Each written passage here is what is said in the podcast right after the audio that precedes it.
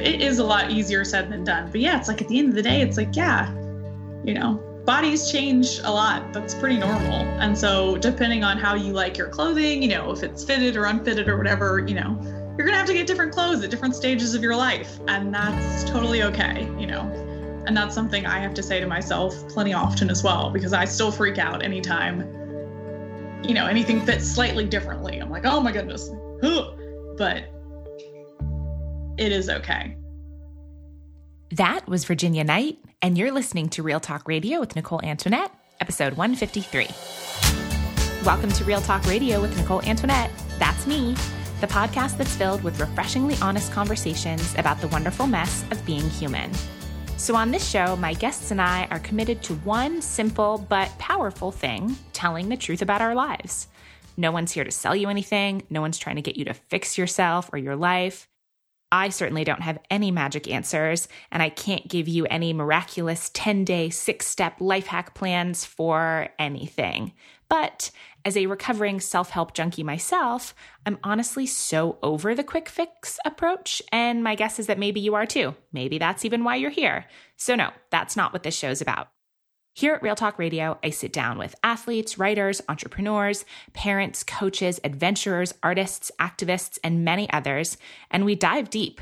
We go into meaningful topics like work, love, sex, money, addiction, friendship, racism, body image, mental health, grief, fear, courage, change, and everything in between.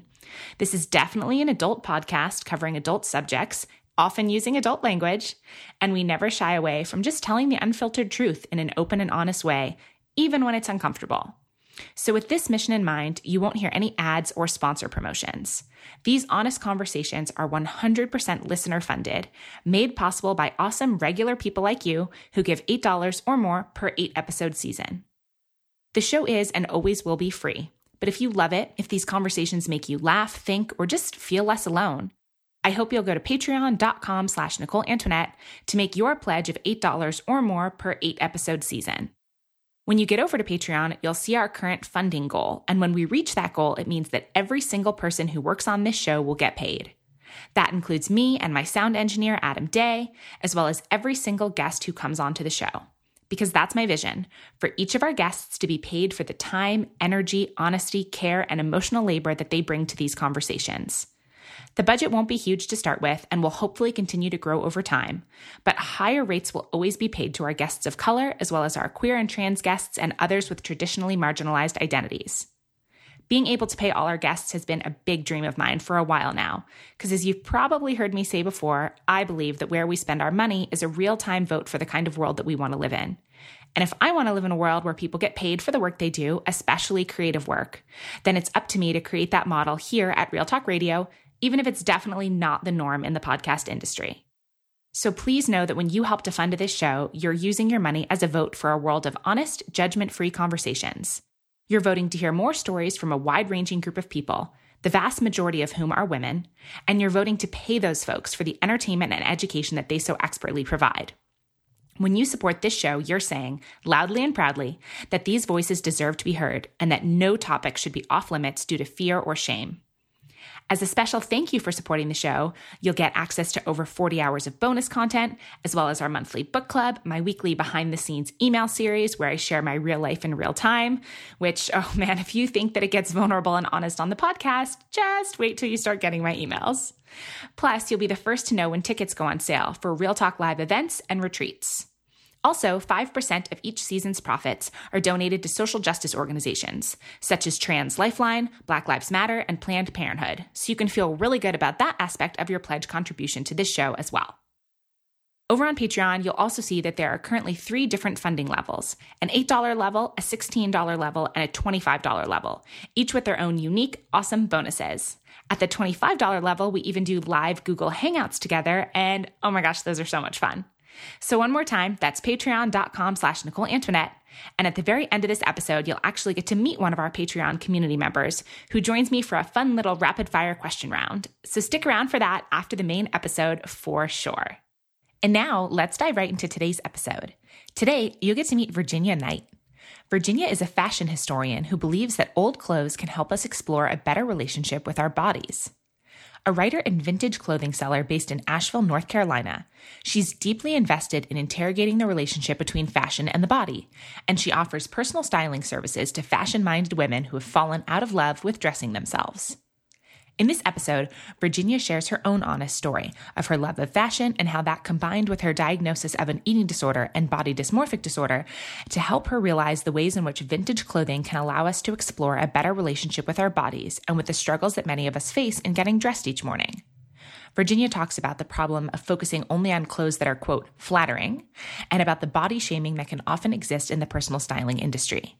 She shares the specific tools that help her when she's having a not so great body image day herself, and we dig into a few ways that folks can start in crafting their own personal style. This conversation went in so many good, helpful directions, and at the end of it, I was left feeling, I don't know, joyful, I guess, for the future of my clothing and my body, which was a treat. So I hope that you enjoy hearing from Virginia as much as I did. All of that starts in just a moment. And as always, you'll be able to find all the links and resources mentioned in this episode over in the show notes at NicoleAntoinette.com slash podcast.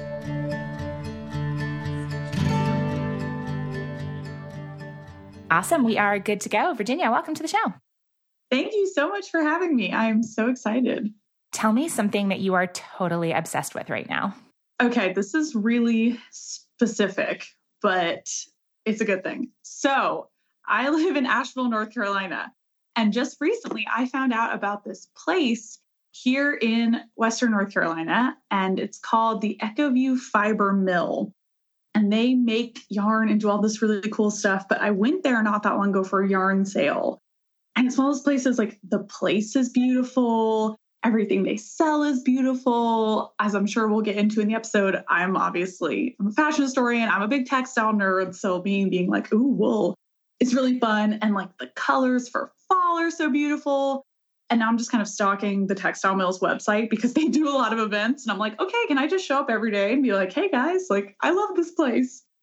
can I move in? Yeah it's been such a funny, like, you know, when you live somewhere where I am in Asheville, it's a pretty small place. So I think it's easy to think, oh, you kind of know everything that's going on. But it was a great reminder of like, hey, there's often really cool stuff around that you don't know about. And to find something that's kind of adjacent to my field that was totally new.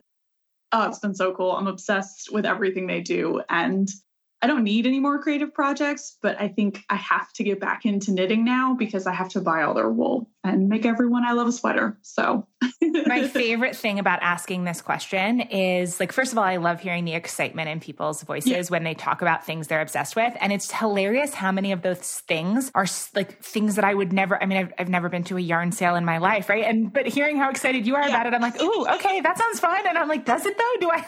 so funny. Yarn um, sales are really fun. I can I promise I'm not just saying that as someone who's kind of a grandma. And all my friends did make fun of me because we were trying to make plans. I think it was a Saturday. And I said something like, oh, yeah, in the morning I'm going to this yarn sale, but then I'll be free. And everyone's like, Virginia, a yarn sale. And I said, yes, a yarn sale. Got to get that discount yarn. and yeah, got to get that discount yarn. Also, I think that there's something so fun and attractive and empowering about letting yourself love what you love. Like, yeah, go to the yarn sale, right? Whatever anyone's version of that is like leaning into it, even if it's something that the people in your life don't understand.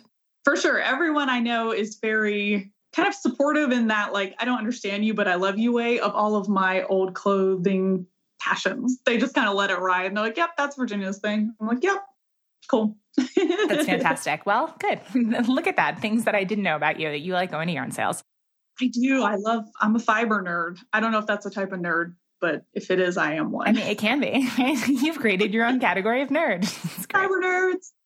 So tell me one thing that you have recently been wishing that people were more open and honest about. Oh my goodness, such a good question. I think, and this to me is something that almost seems so obvious that I forget it all the time. And it's something I'm trying to be more honest about in my life, in my work. And it's a big kind of principle of my work is that I wish we could talk more about how getting dressed for something that almost all of us do every single day is really hard because it's not hard every day, but I think it can be hard a lot. And it seems so basic that even I forget. And sometimes I'll have weeks where it's really tough and I don't know why. And I'm like, oh, yeah, because you're doing this really hard thing. Duh. And I kind of go back to that principle. And when I talk to friends about it, everyone kind of has that same, like, oh, yeah, moment. But it seems like a lot of times I'm the first person to bring it up, or I don't hear, you know, it seems kind of silly in a way to admit that this thing we do every single day can be difficult. But it's something that I always come back to. And I'm like, oh my goodness, like I think I would have felt better if maybe someone at a younger point in my life had said, hey, this is kind of a complicated thing. And just because we do it every day doesn't mean it's always going to go smoothly every day. Mm-hmm. I think mm-hmm. that would have helped. And so I think, you know, as part of a bigger conversation about how, you know, clothes are really never just clothes, you know, we can kind of tack on like, hey, we we're dealing with bodies, we're dealing with how we present ourselves to the world. Like there's a lot going on. And that's not always easy. Yeah, I I love this acknowledgement of the like the challenge of daily things like mm-hmm. sometimes when i think about even that question of you know what do you wish people were more open and honest about which is obviously something that gets talked about a lot on this show and yeah. i think that sometimes it's like people think that you know you have to be really open and honest about like the most traumatic thing or the biggest thing or it's like a one-off confessional and sure like it can be and those stories deserve to be yeah. told too but that like some of the challenges or just like the experience of the day to day stuff. Like I'm more interested in people's like everyday fears, right? Than yeah. maybe like their biggest fear or like talking about the fact that just because you do something every day doesn't necessarily mean that there isn't stuff attached to it and just kind of normalizing the experience of just being a person in the world and what that's like with these day to day things. Yeah, I, I, think, I mean, obviously, we're talking about it through the lens of getting dressed and bodies and clothes, which mm-hmm. is obviously what we're going to dig into in this episode. But I think just in general, I wish that people were more open and honest about what their everyday life is like, you know?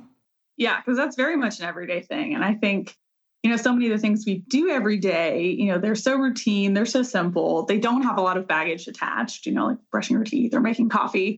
But for me, that's one that we do it every day, you know, and we all I mean, they really got it spot on. Like, if you're familiar with the Devil Wears Prada, that scene where she has the blue sweater and Meryl Streep's chewing her out. She's like, "Oh, you thought you were, you know, pick the sweater, and it's all about fashion systems and whatnot." And it's so true. Like, we all, I don't know anyone who doesn't get dressed in the morning, you know. So it's like, oh my goodness, it's the most relatable, one of the most relatable experiences we have.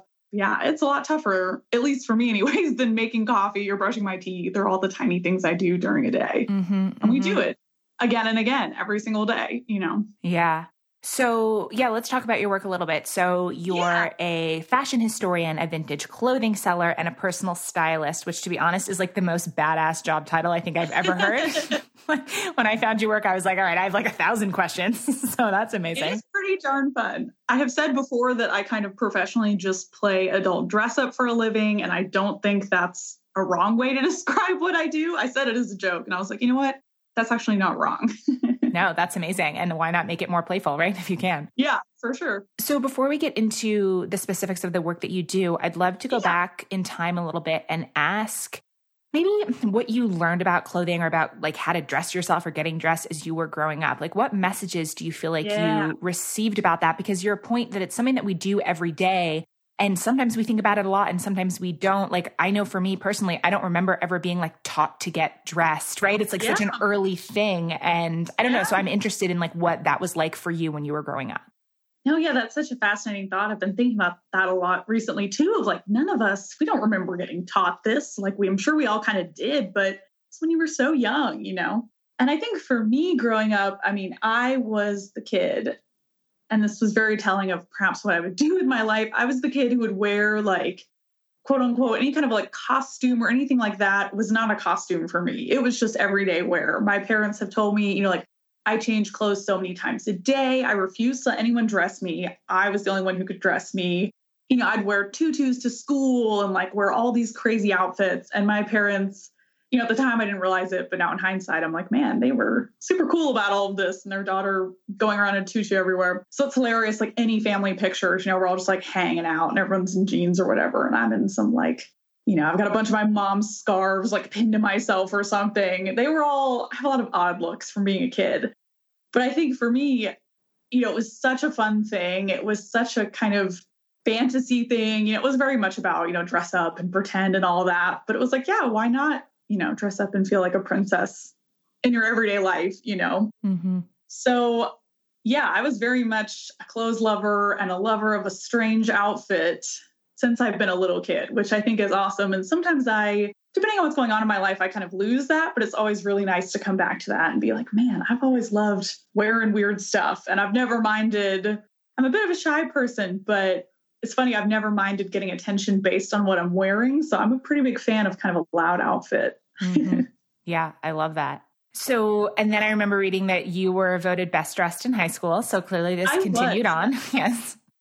Yes. So that, and it's funny back, like looking at hindsight, or it's always really funny when I watch TV shows set in high school where, like, you know, you see how the quote unquote high schoolers in TV shows dress. I'm like, no one actually dresses like that. But I'm like, man, you kind of dressed, you had a little bit of a pretentious thing going on because I was angling really hard to get best dressed. So I definitely overcommitted to some looks. But it was honestly pretty fun. You know, high school, you're up early. It's not the most fun thing you've ever done. You may as well wear some weird clothes, you know?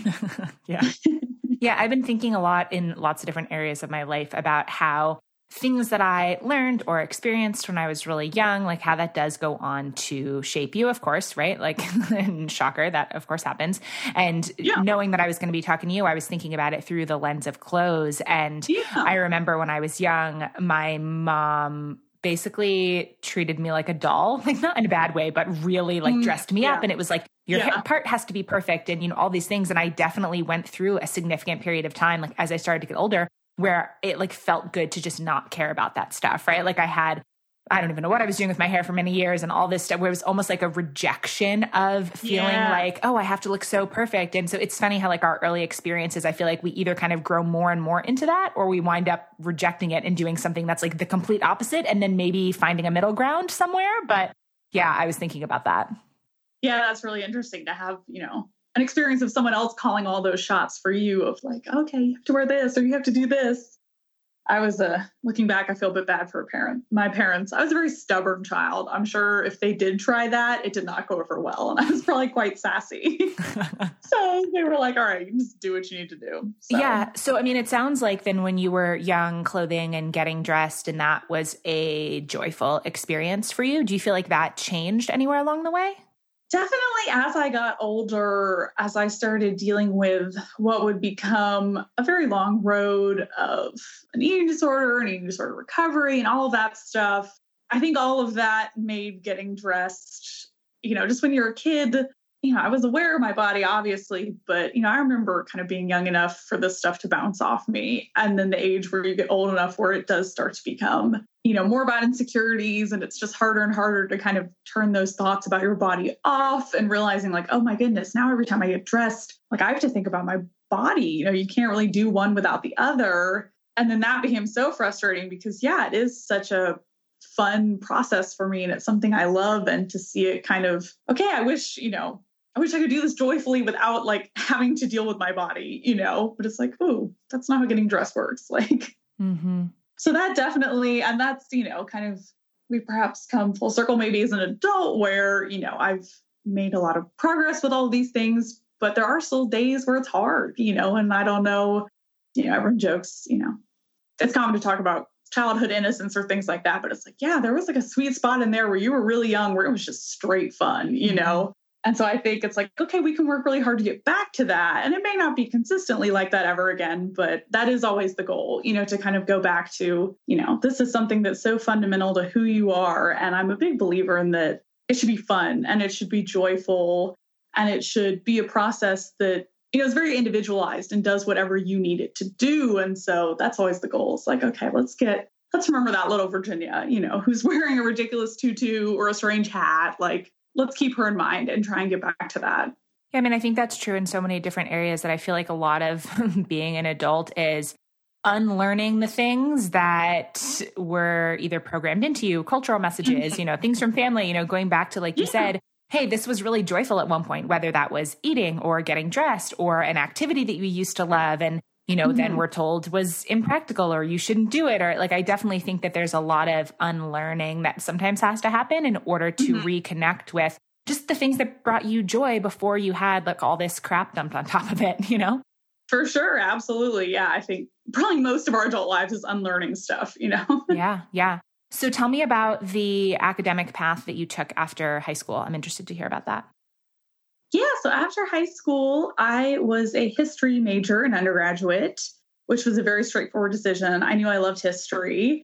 And I went to a school where, you know, you were just kind of a general history major. You didn't specialize. There was no, you know, I didn't put any thought into like, do I want to try and find somewhere where I can do fashion history? At that time, you know, I kind of knew like, oh, I really like old clothes, but it hadn't yet clicked that that could be a professional interest. So I was just a straight history major throughout undergrad. And I went to a very small school and thankfully all my professors were so kind and put up with four years of me making every single paper I wrote about fashion. That's all I ever wanted to write about. And I was like, can I write about fashion for this? So they were very tolerant. Shout out to the UNC Asheville History Department. They're amazing. And so I think as I spent more time, you know, kind of independently focusing on that in college, I was like, oh, okay, like you are obviously really into this. And I happened to go with my mom on a trip to London.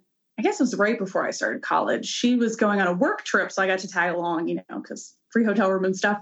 And we went to see, we went to visit the Victoria and Albert Museum in London, which is one of the most famous museums of kind of decorative arts in the world and they have a fashion collection. And it just so happened to be that their fashion gallery was under renovation.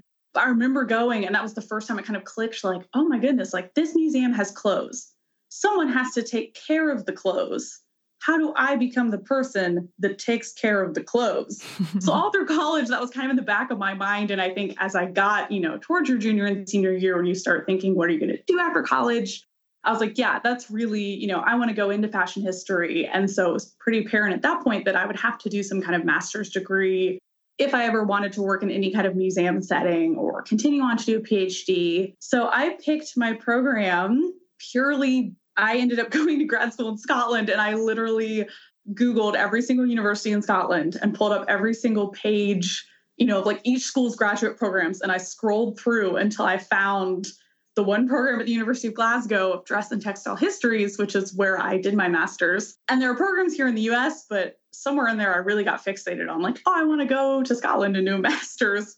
So that's what I did. So that people ask all the time how I ended up in Scotland. I was like, guys, I opened like 100 tabs on Google and just found the school in Scotland that had the program I wanted. And that was how I ended up there. yeah. I mean, there's worse ways to make a decision, right? Like, not everything has to be this like completely logical progression. I remember when I finished, I did a, a long backpacking trip, like hike uh, uh-huh. earlier this year. And when I finished it, I spent some time uh, when I was recovering, just like in a bookstore, right? Like sitting on the floor, looking yeah. at travel books, looking at other hikes yeah. and stuff. And I found this hike in the UK um, where you can hike all, along all of Hadrian's Wall. And I also am super Ooh. into history. And I'm like, ooh, that sounds awesome.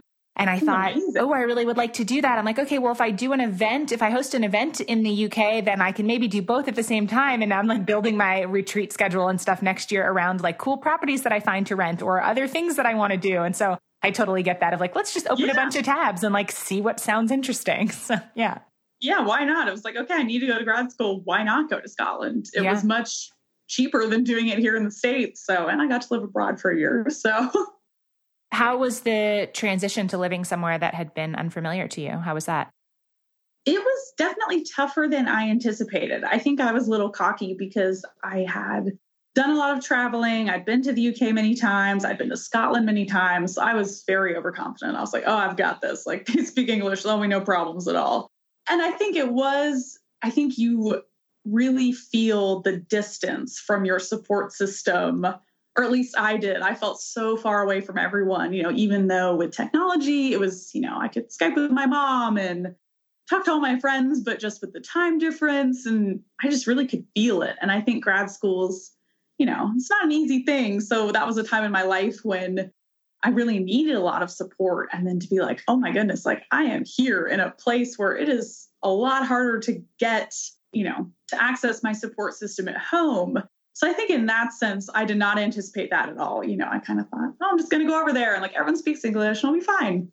Mm-hmm. But, you know, I did make so many wonderful friends there, you know, and by the end of the year, I very much had a support system there as well. But, you know, those things take time. So yeah, I'm, I think that's an interesting point. The idea of sort of the fantasy of the thing versus the reality of the thing. Like circling yes. back to what we were talking about earlier, that's something that I wish that people were more honest about too. Like it sounds yes. really sexy to be like, I'm going to go study in Scotland for a year, and that's great. And yes, sure, you don't have the language barrier, but like that time change is hard. Like my best friend Jamie has like lived in Europe, you know, on and off a bunch mm-hmm. throughout our friendship. And I'm like, it's yeah. like eight or nine hour time difference, like trying to figure yeah. out how we can talk. you know what I mean? Like that's tough. And obviously it's just like one small, tiny example, but it's so easy to have a picture of what something is going to be or potentially to romanticize it, which doesn't mean when it actually happens that there aren't great things that you weren't right about some of it, but I've been trying to remind myself of this so much as I have like dreams and fantasies and plans for the future that sure, some of it will be like that, but also some of it will be terrible because that's how th- these things are in reality, you know, like leaving space for you don't know what you don't know. Like, of course it's going to be hard, which doesn't mean it's not worth it, but that it's, I think like everything's messier than we want to admit that it is.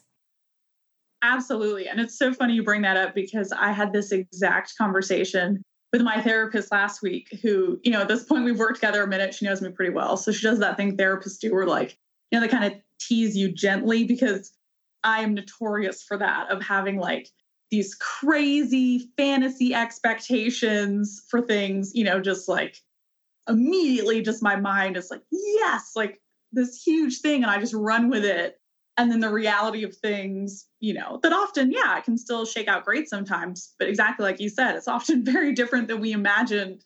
And so i'm notorious for that. And she was just giving me a bit of a hard time because i don't remember what it was i did that with but i did that with something else in my life like it's going to be like this. And then it wasn't like that. And i was like oh. She was like you know you do this. And i was like yeah.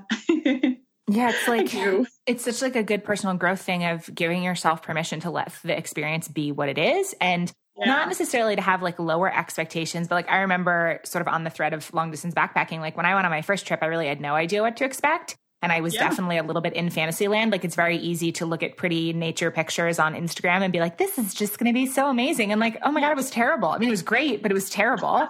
And yeah. like then, so when I went on my second trip, I was like, well, this whole thing is going to be a terrible slog. And then like, if that's my expectation, then any moment that's not like that is going to be a joy. And like, I was kind of kidding, but kind of not, right? Like once you know yeah. that something's going to be hard, it sort of takes the pressure off feeling like, what's wrong with me that I'm not enjoying this every second? Well, nothing, because you don't enjoy anything every second, you know? Yeah. It was like what you said earlier about that even though you have found more joy in the process of getting dressed and like the role of fashion in your life, it doesn't mean that you feel amazing about it every day.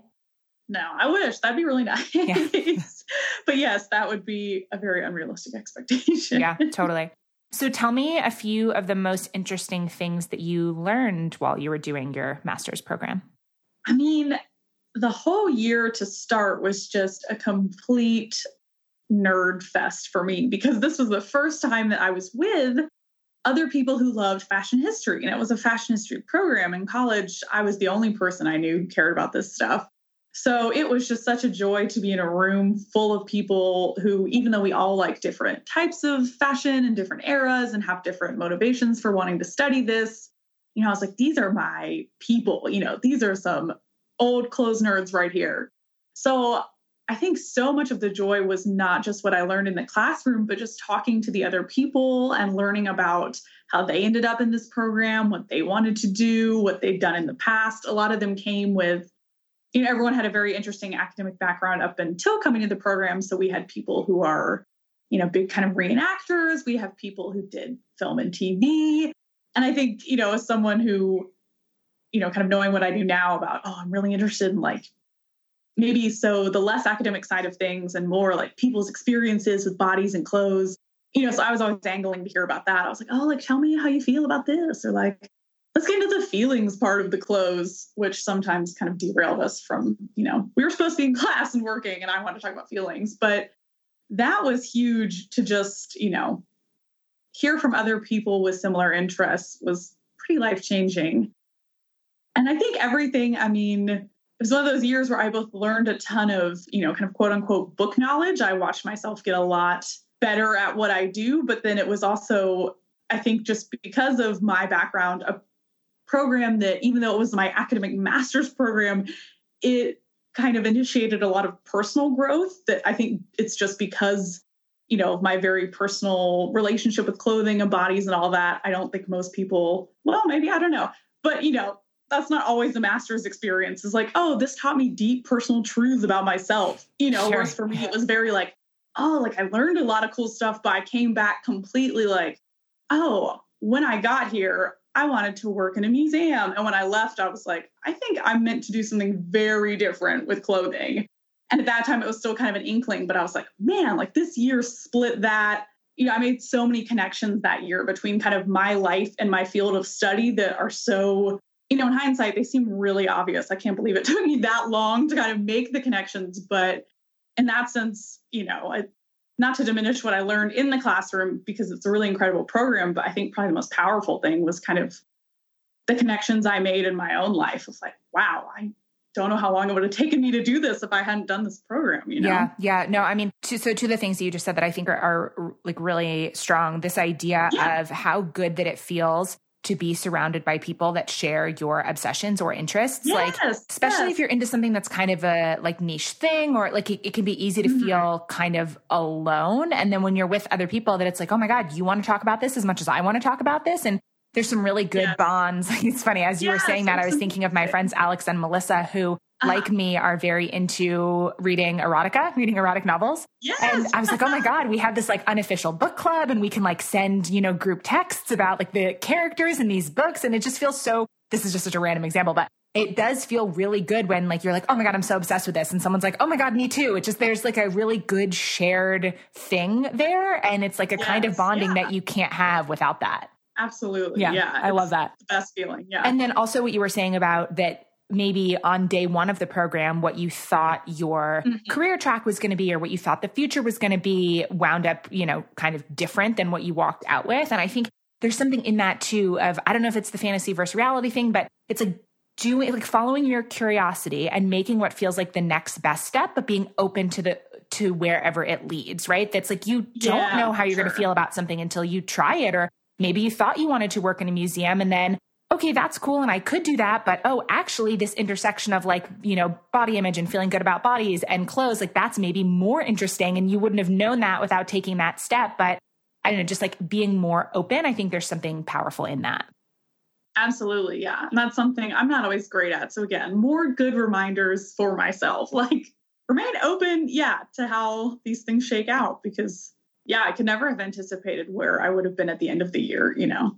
Yeah. Oh, I mean, I need that reminder too. I want to control all the things. I want to know exactly oh, how yeah. everything's going to happen every second. So it's like, oh, wait, you actually, not only, it's like, I used to tell myself, like, well, that's not realistic because you can't control all the things, which is true. But I think, like, even the bigger point that I'm learning is that it's actually just not that fun because you don't know what you don't know. So it's like yeah. leaving, like, the opportunity for something to cross your path that maybe if you were so blinders on like focused on the you know the tiny vision that you can see that you would have missed. And yeah i think there's a balance between like planning and spontaneity but yeah i've definitely been thinking about that. Absolutely. And it's so funny. And maybe i might be this might be a stretch but i think it makes sense. And it was so funny because my therapist and i were also talking about this and the other day I was thinking about this same concept of like, you know, okay, we remain open to things, you don't know what you don't know. And sometimes things are even better than you expected, or you just could never anticipate how cool they are. And I was thinking about this because I was shopping with a friend. I was helping her move, and we were in an antique store and we were looking for furniture. And so I found this like really amazing vintage purse. And I was like, okay, like I'm not, I'm not in the market for a purse. I don't need a purse. I was like, man, this is a really cool purse. You know, and the way vintage works is like this stuff comes around one and done. You know, if I don't get the purse now, I can't go online and order the same purse.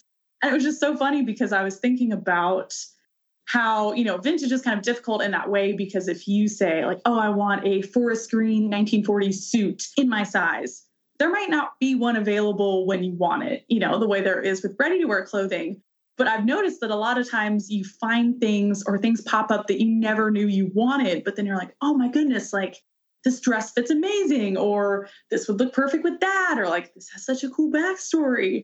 And I was laughing at myself because I was like, are you just trying to make this some kind of like fashion connection because you're a fashion nerd? But it was so funny that a vintage purse got me thinking about kind of a different application of the same concept of like, you know, you can't really plan how these things pop up, but often the thing that pops up is a lot cooler than you could have ever imagined, you know? Yeah, no, I mean, I think that's a great example because we you only know what it is that you know. And so if you say like I want this thing, you're basically yeah. choosing from what you already know is possible, whether it's like I want this career or this that like you're choosing from what you've done in the past or what you have like seen represented by people who are like you or you know like it is a relatively narrow window a lot of the times yeah. and so yeah like you said like to be like oh yeah i didn't know that i wanted this thing until it crossed my path there's just I, yeah, I'm not great at staying open, and I it's maybe just because I've been thinking about it lately that I'm hearing those themes in what you're saying. But no, yeah. it totally makes sense. Yeah, yeah.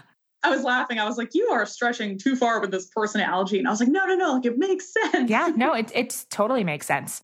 So I know that one of the guiding beliefs of your work, the work that you do now, is that old clothes can help us to explore a better relationship with our bodies. What do you mean when yes. you say that? So this is one of my favorite questions to answer because this is a really good example. So the other night, a friend and I were at dinner and we were kind of talking about my work, and she's familiar with what I do, but not super intensely. So she kind of asked, she was like, you know, when you keep talking about these old clothes and all this stuff, you know, she said, are you just trying to like get everyone to be wearing vintage and stuff? And I was laughing. So I was like, okay, maybe my secret plot is to get everyone to wear vintage. But, you know, I was explaining to her kind of this exact same thing. So it was really funny kind of to hear what people think when they hear me say that. And they're like, what on earth are you talking about? And for me, it is not at all about getting people to wear you know, getting people actually to wear old clothing. You know, if you like vintage, if you like old stuff, awesome. I'm right there with you. But if that is not your scene, you know, I'd never recommend wearing something you don't enjoy. What I mean when I talk about that is that by kind of situating our current understanding of clothing and shopping and how we get dressed and how our bodies relate to clothing in a historic context, we realize, or at least I have realized so many things that completely changed my perspective. And so for me, what's so invaluable is that perspective shift of, hey, if we start looking at how people were doing this 100 years ago or 200 years ago, we realize so many of the things that we think of, you know, they're just kind of blips on the historic radar. You know, they're not inevitable things, they're not guaranteed things, they're not the way things have always been. And I've seen how much just kind of stepping outside of it has helped me. And I was like, oh my goodness, like I know I'm a history nerd, but I really think there's something to this idea of just completely changing how we look at getting dressed and clothing in our bodies. Mm-hmm. Yeah. So when you said that, um, you know, uh, basically opening the scope yeah. up and uh, like looking back 100 years or 200 years, like a yeah. lot of things have been helpful for you. Can you like share some examples? Absolutely. Yes examples kind of make the point make sense for sure.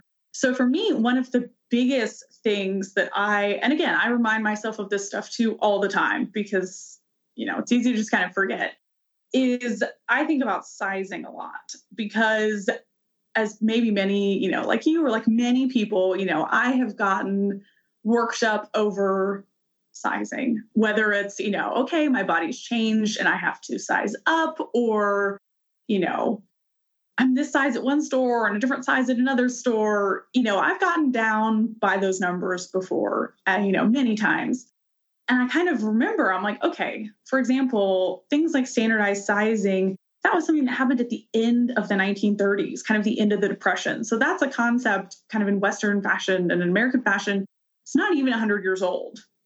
You know, and we just picked those numbers. They're completely arbitrary. You know, they're not you know, we just came up with those. And so now at the time that was a federally regulated thing. And now independent clothing manufacturers set their own sizing, which is why, you know, two different places you can be two different sizes. But thinking like a hundred years ago, people didn't shop or make their clothing based on a size. And I think that makes me feel so much better when I sometimes feel like that number is saying so much about who I am as a person. It's just like, nah, those just happen to be the fan you know the pants that fit your butt you know and it doesn't it's just your body and it doesn't matter at all what number that is you know and that's much easier said than done to be like the number doesn't matter but you know realizing that for so much of human history that concept of you know i'm this size or you know this is this size that's just not been a thing mm-hmm. and so that's just one example of how you know, or even just our current concept of ready to wear, you know, going in a store and there's multiples of one thing in a bunch of different sizes, how kind of odd that is that,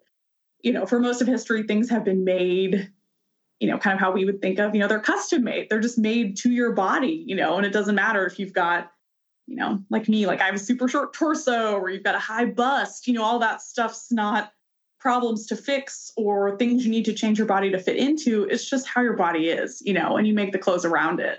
Mm-hmm. I mean, obviously, uh, the same argument can be made for beauty standards in general, right? And like, For if sure, you, yeah. the wider the lens, you realize that things have changed over time, which like, I think obviously what you're saying is this is true, which doesn't negate the like negative impacts of like diet and beauty culture now. Yeah. It's not saying that that stuff like doesn't have real and harmful implications, but like if we can just get a little bit more perspective, you know, in a historical context to be like the things that we accept as true that you have to be this size or the beauty standard is this and only this. Like I see what your point is that if you like broaden your perspective a little bit to be like, okay, sure, that might be true now. That's like what we're being sold, but maybe it wasn't always true, or just like being able to look at examples and periods of time when maybe that wasn't the case. I can see how that would be helpful.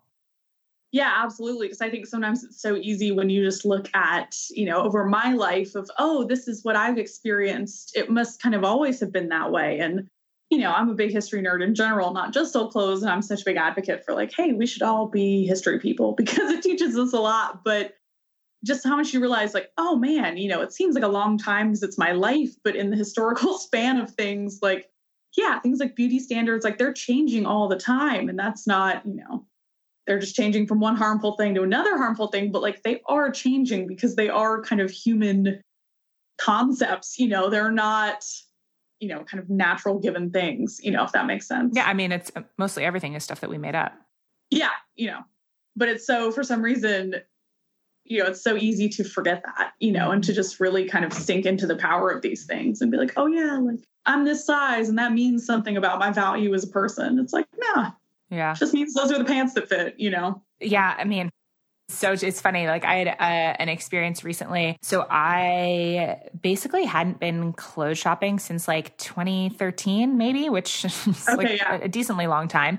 Yeah. And that was just a really different time in my life. I was used to be a you know pretty serious runner. I was running like 40, 50 miles a week. I wasn't really eating sugar. Like my lifestyle was just different, and it has changed so much. I basically stopped running and refound a love of baking and gotten Oh, into yeah. long distance hiking and like so naturally things have changed and i just have been really resistant to getting new clothes and it was the Yeah. kind of thing of like kind of this kind of works like it's a little too tight but i can make it work right and just kind of Mhm. suffering through that and like it was i don't know a couple weeks ago where i went to dinner and the you know one of the two pairs of jeans that i've had since 2013 i had to leave them unbuttoned at dinner which if anyone's ever done that it's not a comfortable situation to be in it doesn't it doesn't feel great and then instead of enjoying like the food and your friends you're like thinking about like oh are my pants going to open and fall off Like, what am i going to do and Yeah. I was like, you know what? This is like ridiculous. I want jeans that fit me. And I wound up going, I mean, it's not a vintage thing, but I've been sort of exploring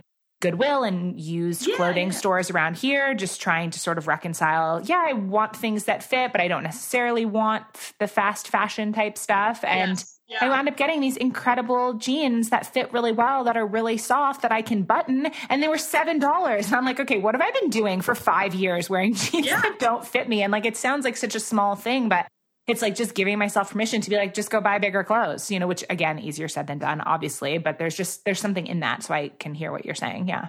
Yeah, and it's you're exactly right in kind of naming that it is a lot easier said than done. But yeah, it's like at the end of the day, it's like, yeah, you know, bodies change a lot. That's pretty normal. And so depending on how you like your clothing, you know, if it's fitted or unfitted or whatever, you know, you're gonna have to get different clothes at different stages of your life. And that's totally okay, you know. And that's something I have to say to myself plenty often as well, because I still freak out anytime, you know, anything fits slightly differently. I'm like, oh my goodness. But it is okay. Yeah. I mean, we're not robots, yeah, right? Like sometimes you need different stuff than other times. Yeah.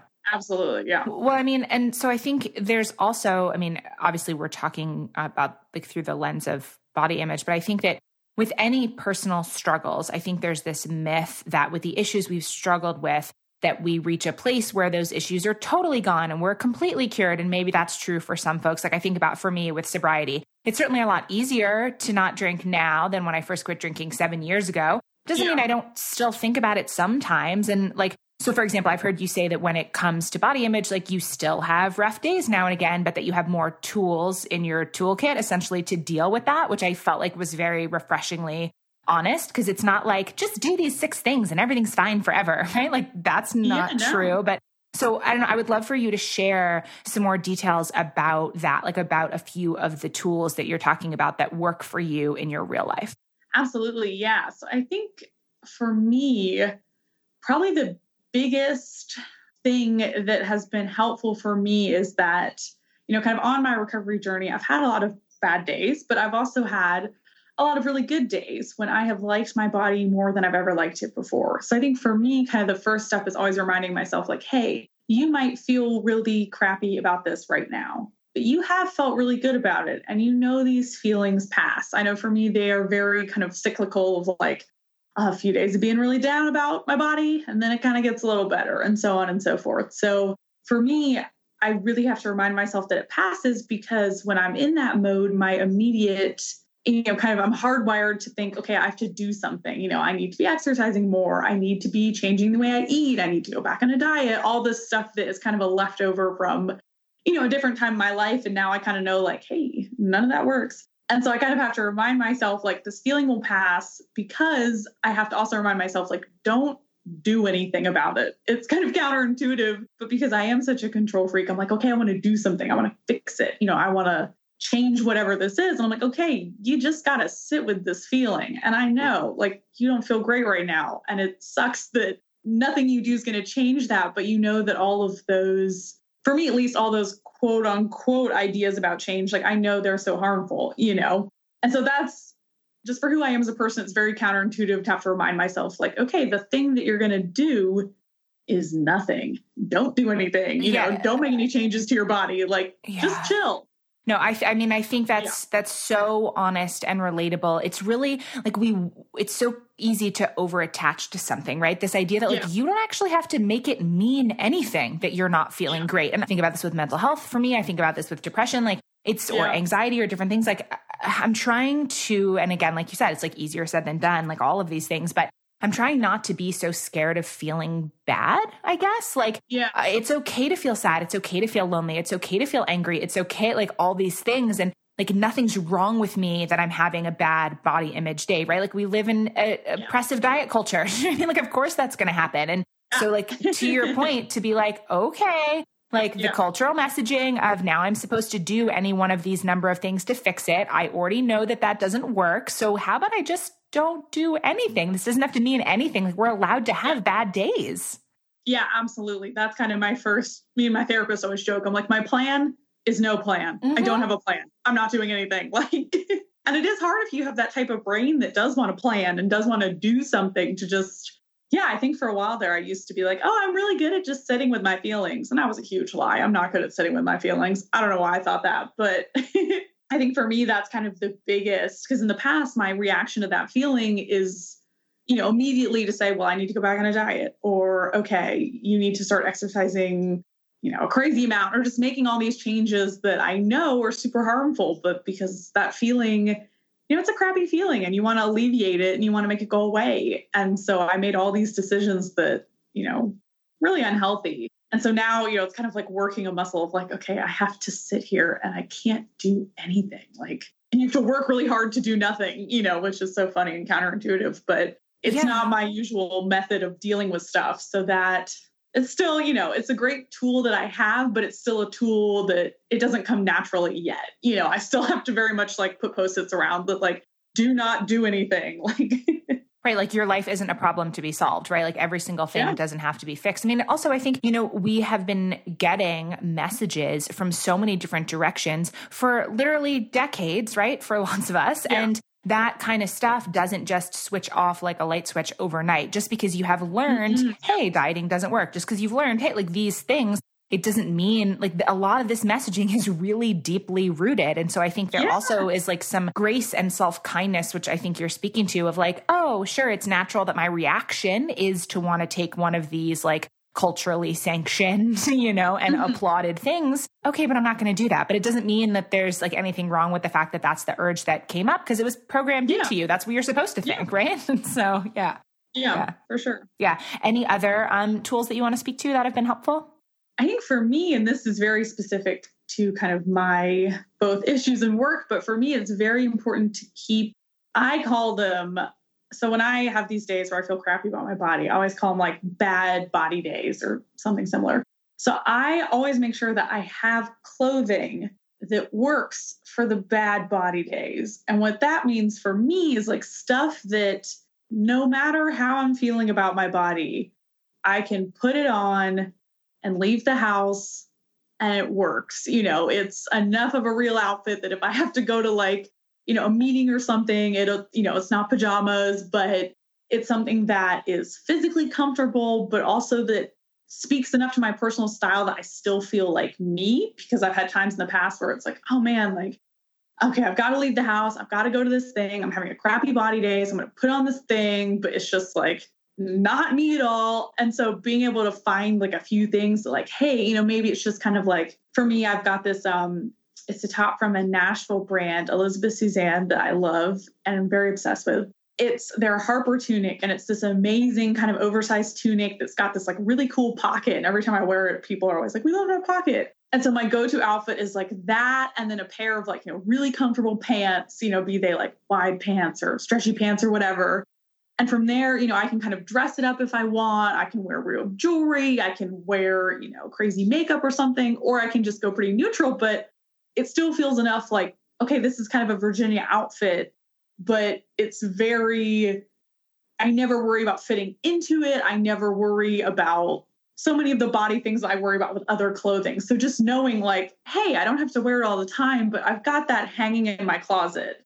Because we, you know, those are those days happen where it's mm-hmm. like, yeah, I mm-hmm. feel really bad about my body and I really just want to wear PJs, but I have a business meeting or something to go to, you know, and yeah, stuff I like that. just have to kind of get dressed in a way that often it's really hard to do with that feeling. So, kind of creating for me, it's been about taking the time to kind of create a few standard outfits that I created with all these feelings in mind and that kind of hold space for like, hey, what do you wear on those days when getting dressed seems literally impossible, you know? Mm-hmm. mm-hmm. I mean, but I, again, it's funny that I didn't realize the like fantasy reality thing was going to be a theme running through this conversation. but it's again this idea of, I think, like the fantasy of, let's say, like good body image or you know i don't even know like what terminology yeah. to use or what people would say but is that you always feel good or you know whatever the idealized version of that is like and that's not even taking into account you know like folks with disordered eating backgrounds or you know with that type yeah. of stuff so uh, but like that's not real like i think you can have really solid like self-esteem and like image like self-image and all this stuff and it doesn't mean that there aren't still days where this kind of stuff gets to you and i think pretending that that's not the case right or like yeah. then that just makes people feel bad in the like what's wrong with me that i'm still struggling with this when the answer is nothing's wrong with you so like how about instead yeah. that you kind of like b- that's a tool you build around that like i love this idea of sort of when you're feeling good and strong, whatever that looks like, whether it's a mm-hmm. mental health capacity or body image, like mm-hmm. making a plan to essentially yes. like take care of future you who isn't feeling yes. so great. And like I think about this again, like bringing it back to mental health stuff, like when I'm not well, I have a really mm-hmm. hard time reaching out for help. And I think that's pretty common.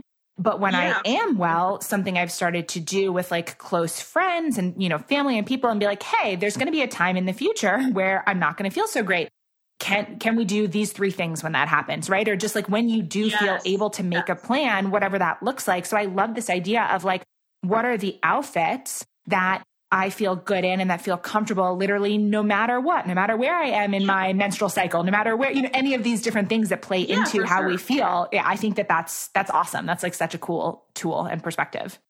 Yeah. Cause I think for me, you know, that's a very, again, something that's very related to like my specific issues and stuff. But yeah, that concept of just doing things while you're feeling good to help out the future you that's not going to feel good. Yeah. Like that's so, one thing that I've learned on kind of my mental health journey is how important that is. And it's one of those things that in hindsight seems really obvious like oh duh i should make my plans when i feel good and not when i feel like crap. But i've been having some of the same conversations with friends about like hey we should be really clear about how we support each other when we're not feeling well because that looks so different for all of us that you know trying to make any kind of assumptions or any kind of like oh let's just figure it out when it happens like that can kind of become a mess. So you know how much nicer it is to be like okay i know when i feel crappy you know it'd mean everything to me if you check in once a day via text, you know, or whatever it is.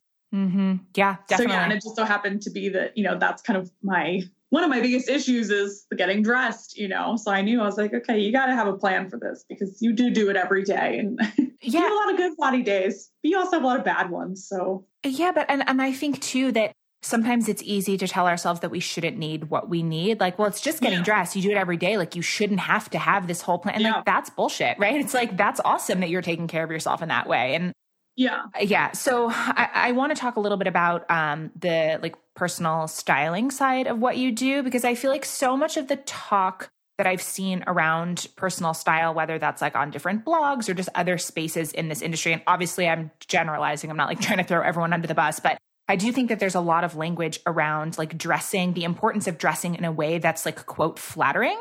And so I was hoping that you could talk. Yeah, I know. Like, I know you have feelings about that. So I'm interested if you could talk about like how you feel about this idea of like a flattering look being the end goal of getting dressed every day. I am a big believer that flattering should not be the end goal of getting dressed. And I certainly, I mean, I absolutely understand wanting to feel good and look good in your clothes. I mean, I'm not at all maligning, you know, oh, if you want stuff to be flattering, bleh, you know, not at all. But I think that if we only let ourselves wear what is quote unquote flattering, that's quite limiting because that excludes you from a lot of really cool stuff. And I think B, we have to, I mean, I think in my experience, 99% of the time, flattering is synonymous with looking as thin as possible, as slim as possible, and so we need to kind of examine like, why are we so obsessed with that? Why is that so desirable? Why have I been taught that, you know, I only should be dressing to make me look as small as possible, you know, because it all kind of ties back into the larger diet culture. Like, you know, we as culture are kind of obsessed with thinness, you know, so that's why. But I think, you know, I've just thought of all the cool things that I wear now that I missed out on because they weren't flattering. And it's like, oh my goodness, like, and to me, it is also I don't know who this quote is attributed to, but I'm sure you've seen it floating around that kind of concept of like, you know, pretty is not the rent you pay in the world as a woman or something like that, you know. And I think that extends to clothing as well as like, you don't have to look quote unquote flattering, aka as thin as possible, like all the time to be worthy of anything, you know? And so I just, I think I absolutely understand why people have that feeling. I have that feeling all the time. I still am trying to unlearn. You know, I'll put on stuff and think this isn't flattering. You know, I just kind of pause and be like, all right, let's think about this. But for me, I think it's so important. You know, just at least to kind of start having that conversation with each other and with ourselves about like why are we so hung up on that concept? Because I think, yeah, I mean, it's just like fashion can be weird and fun and kooky and it's all about you as a person and your personality and man, like the last thing I want is to be restricted by what's flattering, you mm-hmm. know? And so I am honestly, I'm kind of over it as a concept. And yeah, it really is, I think, in my experience as well, so many personal styling things are kind of centered around that. And, you know, kind of the idea that, oh, everyone wants to look, you know, as thin as possible, as flattering as possible all the time. And to me, I would love for people to be like, hey, I would love for that not to be our collective goal of clothing. You know, like let's find a way to get you dressed that is really joyful for you in however that looks. And let's find a way to get you into outfits that really make, you know, to me, it's not all about how you look, it's about how you feel. Like, do you feel like yourself and like the best version of yourself in what you're wearing? And if that's like a hot dog costume, yeah, I'm all for it, honestly. Yeah. Like, I would so much rather you do that than be like, oh, I'm wearing this quote unquote flattering thing, but I'm uncomfortable and I don't feel good and this isn't me, you know? Yeah, I mean, absolutely. I think everything that you just said, yes, exclamation point, like 100%. and of course, there's, yeah, so many like threads to pull at and dig deeper. And I agree. Just like, yeah. but having that conversation, I feel like this speaks to what we were talking about before about the need to unlearn stuff because I think yeah. that's so accepted of like, well, yeah, I'm supposed to buy things that are flattering. And you're right that when we say that, that means you know, that make me look thin, that make this look toned, that make my boobs look this way, you know, whatever the beauty yeah. standards are. We all know what they are, right? And like flattering is yeah. kind of this like, I don't know, like more acceptable way to say that, I guess, but just this concept of, okay, like we all have to fit our like very different bodies into these rules of what's flattering and what kind of yeah. stripes you can wear and like what colors you can wear. And all this is just like, oh my God, like to as opposed to what you said of asking yourself instead of the question of like does this feel flattering do I feel good in this? Do I feel like me? Do I feel the way that I want to feel? And I think that's different for different folks. But yeah, yeah. just sounds like such a more joyful like line of questioning. Yeah, and for me, that could be everything from like, you know, I have days where because I am an old things nerd, like I go to a lot of estate sales. So I have kind of like an estate sale outfit, which I wear because it's very comfortable and it can get dirty because estate sales, in my experience, I've crawled some weird places to like get at cool stuff. But then I have other days where I'm like, I want to dress with the essence of like, I don't know, a Renaissance princess, you know? So like it can be as fun and as weird as you want, but it's like to me, that's a good outfit is when I wake up with that feeling of like, how do I want to feel today? And I dress from there versus, okay, how do I want to look today? You know? Mm-hmm, mm-hmm. Yeah which it seems potentially like the same thing, but it's not the same thing. Like there's a nuance there. yeah. yeah. Mm-hmm. And sometimes they do align. You know, like sometimes you do have stuff that it's quote unquote flattering and you feel great in, you know, and that's not at all to say like you can't wear stuff that other people tell you you look good in or that is kind of conventionally understood to look good on whatever your body looks like. But I think for me, it's just always let's come back to like, let's just make sure we kind of examine that feeling you know yeah. let's not let it slide in completely unchecked you know yeah i mean and i think what you're speaking to it's it's probably hard to articulate because it's such an intuitive thing like i would assume yeah. that everyone listening knows what it feels like when you feel awesome in what you're wearing for whatever number of reasons right and like you said, maybe it's something that gets complimented by other people. Maybe it's something that other people think is kind of outlandish or they would never wear themselves or whatever. But we know yeah. intuitively what that feels like when you're like, yeah, I feel awesome in this. Yeah. Yeah, totally.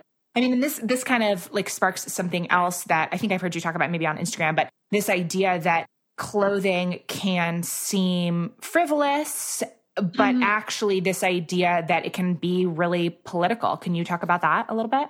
Absolutely. I mean, I think for me, I mean, clothing, you wear it on your body, which is your only guaranteed home in this life. You know, like how more intimate could something be? You know, it is right there. You know, it is with us through all this stuff, you know, and it's this incredible kind of universal experience of like we all wear clothing. And I think for me, just because of clothing's relationship to the body, you know, like clothing, whole concept of clothing is to put it on our bodies.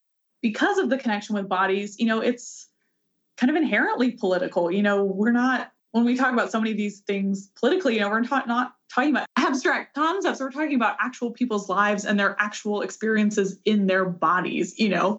So for me, I think clothing is such a kind of sometimes sneaky way to like get people to talk about stuff that, you know, I kind of start with the clothing and then you can kind of leave the clothing because for me, it's like the fastest way to, to talk about bodies or, you know, from kind of my perspective, always wanting to talk about body image, you know, and all of that kind of stuff is like, yeah, like, okay, we're going to start talking about like a corset, but then we're going to end up talking about like beauty standards, you know?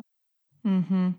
And just, you know, clothing is such a witness to our lives. And, you know, I think as well, there's a whole kind of also a whole nother kind of train of thought off of this of just kind of the connection to women's work that clothing has and kind of the domestic sphere, you know, and that's a whole angle of kind of fashion history as well. It's like, hey, this is kind of a very historically feminine thing. And I think sometimes that's why it's easy to dismiss as frivolous of like, oh, you like clothes? Like, well, you're a girl, you know? Mm-hmm. But the many ways in which people have wielded clothing and textile and you know different you know everything down to embroidery art you know to be really political and make statements or um one of my favorite, and I'm going to say one of my favorite, and I should know more details about this because it's my favorite, but there's a jacket that was embroidered by a woman. Her name was Agnes, and I don't remember her last name. It's like a very, if you Google any kind of combination of this, you'll find it.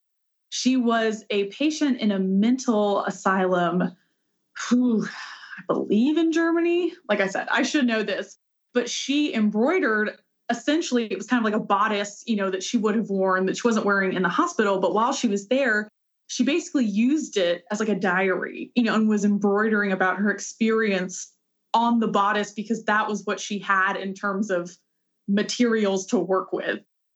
And every time I see it or think about it, I think both as someone who is mentally ill and someone who like is an embroiderer and who studies what I study, I'm just like, oh my God, you know, like she recorded her experience on her clothing because that was what she had, you know? Mm-hmm. And that just blows my mind every time. Or just, you know, just the way the whole sphere kind of works, or just even, you know, everything down to personal memories of, you know, like my grandmother teaching me how to sew and all these things, and then how we use that to, you know, maybe because I know how to sew, I know how to make myself something that makes me feel good, which says, F you to beauty standards, you know, and this incredible kind of constant full circle thing that's going of like our role in this really, really powerful system of clothing, you yeah. know, and so I, to me, it seems so obviously political, you know, and then there's the whole like politics of the fashion system itself, you know, that's a whole nother conversation. But yeah, I just, I think it's so, it's constantly inspiring to me, you know, I think it's, the coolest thing in the world. yeah, I mean, and obviously you just touched lightly on lots of different things that themselves could yeah. be like whole conversations. But yeah. yeah, just just this other perspective and lens of thinking about it that it's like, well, clothing goes on our bodies and bodies are political. Like that's just right. That's how things are. And yeah. then you look at like, okay, well, you look at I mentioned fast fashion before. You you look at like, okay, who's yeah. making clothing and like what's the you know the politics around that and the politics around, you know, like who has access to which different things and what's affordable yeah. for folks and what's not. Yeah, there's just like so yeah. much stuff there. So, yeah, starting to think about that. Yeah, I love that.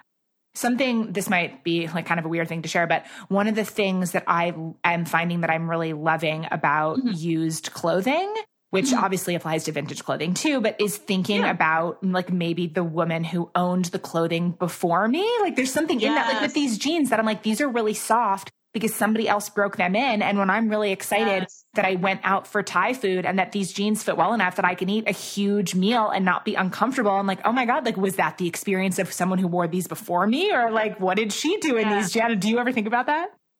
Oh my goodness. Yes, absolutely. And I think especially with vintage, because the eras I tend to wear most are things from the 1940s and 1950s, and especially 50s, like where things are fitted just if you get something that fits you really well, you know, that means that whoever's body it was was like really close to yours, you know, because it's pretty fitted. And so I've had that thought all the time, you know, or especially when things are handmade and being like, oh my goodness, like someone made this, you know, and we had, you know, we have the same body. And I think my hope it's one of those things where it's sometimes easier to extend kindness to others to ourselves. And I try and remind myself of this to remind myself to be nice to myself because I always think like, I hope this woman who had my shared body never had a single day where she felt bad about it. You know, I hope she only ever got dressed in joy and I hope she only ever looked in the mirror and loved what she saw, you know, because deep down, like that's my hope for myself, you know.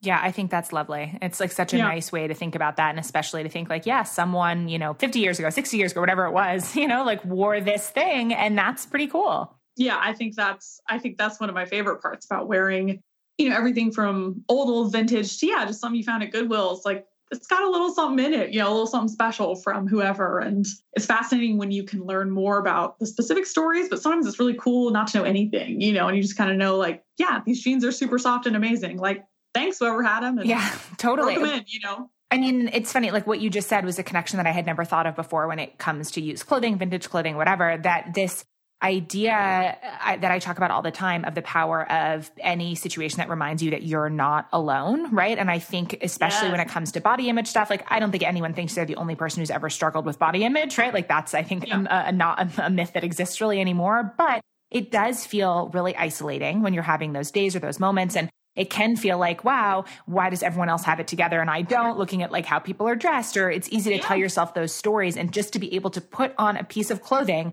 that there was at least someone else that that fit them well, right? Or that their yeah. torso wasn't too long or short for, that their bust fit yeah. in, or whatever the things are. There's just like this little moment of like, okay, I'm not alone. Like someone else had this body too, you know? Absolutely. Yeah. I love that. That's so good. So I know that you work with women who have, as you say, fallen out of love with dress- dressing themselves, which I think is like such a nice way to say that. And it's such like a simple yeah. and relatable experience. Can you share a little bit about your process? Like, what does it look like to work with you? I know you work in a couple of different arenas and like offer a couple different things, but I'm interested to just hear more of like how you go about the work that you do.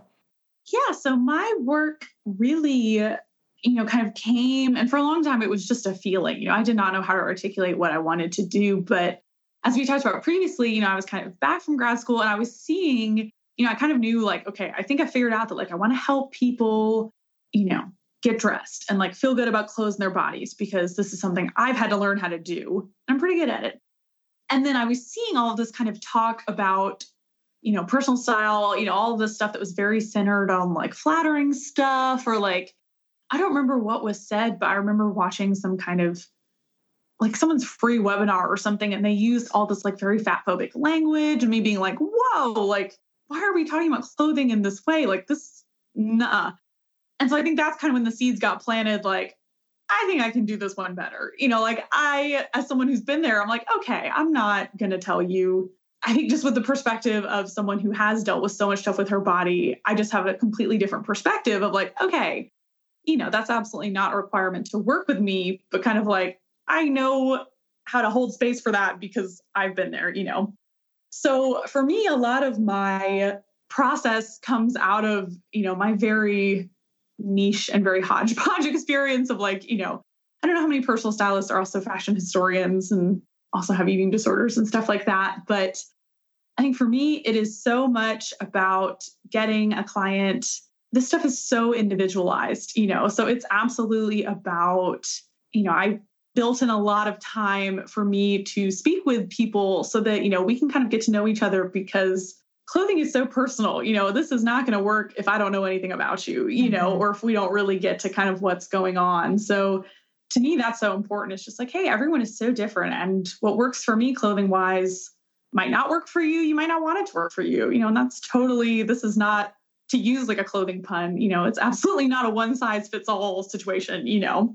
And so from there, I think I kind of you know, I offer several different services and they range from pretty kind of standard personal stylist fare to some things that are definitely born out of my super unique experience. Like when I mentioned earlier about these outfits for kind of bad body image days, like that's a service that I offer because I was like, hey, I don't know if anyone else offers anything like this, you know, and like, okay, I want to help you do the exact same thing because I know how crappy that feeling is. So, like, yeah, let's get you some really awesome outfits for the next time you have a day where you just wake up and are like, nope, I want to wear my duvet out of the house, you know? so for me, I think so much of kind of the creation of my process was just me looking at my own life and being like, what do I wish I could have had? You know, where do I see gaps in this industry that I've spent a lot of time in? Like, where, you know, where are things missing? And I think that you know, like we touched on earlier, this is such a universal thing. I think in some ways it's kind of odd to me that more stylists don't approach things from like, hey, getting dressed really tough. Like, let's come up with some like great solutions and unlearn some stuff and unpack some stuff and make getting dressed fun. You know, I'm like, why are we still on the flattering bit? Like, mm-hmm. you know, in a way. And I just, I think I really had always wanted someone to name some of these things. And I thought, you know what? Like, it might be too late for your experience, but like you can start naming them for someone else. Like you can help leverage your own experience. I think that's a huge part of my work is leveraging my own experience to help other people feel more comfortable. You know, it's like, yeah, I've learned a lot of this stuff and I want to pass it on, you know, because like I've said again and again, you know, getting dressed is hard. We have to do it every day, you know, and if it is a rocky process, whew, you know, that's the worst thing. You got to do it every day. Yeah. I mean, and also to like your point from earlier about how we're not robots and our bodies change, like maybe it felt like relatively easy to dress yourself in a certain period of your life, but then, yeah. you know, maybe your body changed or you had a baby or you got a career in an industry that requires you to wear different things or like there's just so many things that happen throughout the course of a life that would cause changes in the getting dressed process. And that can feel Absolutely. disorienting too, right? So, I mean, I guess maybe this is like a specific thing to ask, but do you have any questions that you love asking people or that you love for people to ask themselves to help them identify like what feels like their current, like most true personal style? And this is a totally selfish question because I'm in that space right now of like, okay, well, I can button my jeans. So like WTF do I want to do it elsewhere? you know?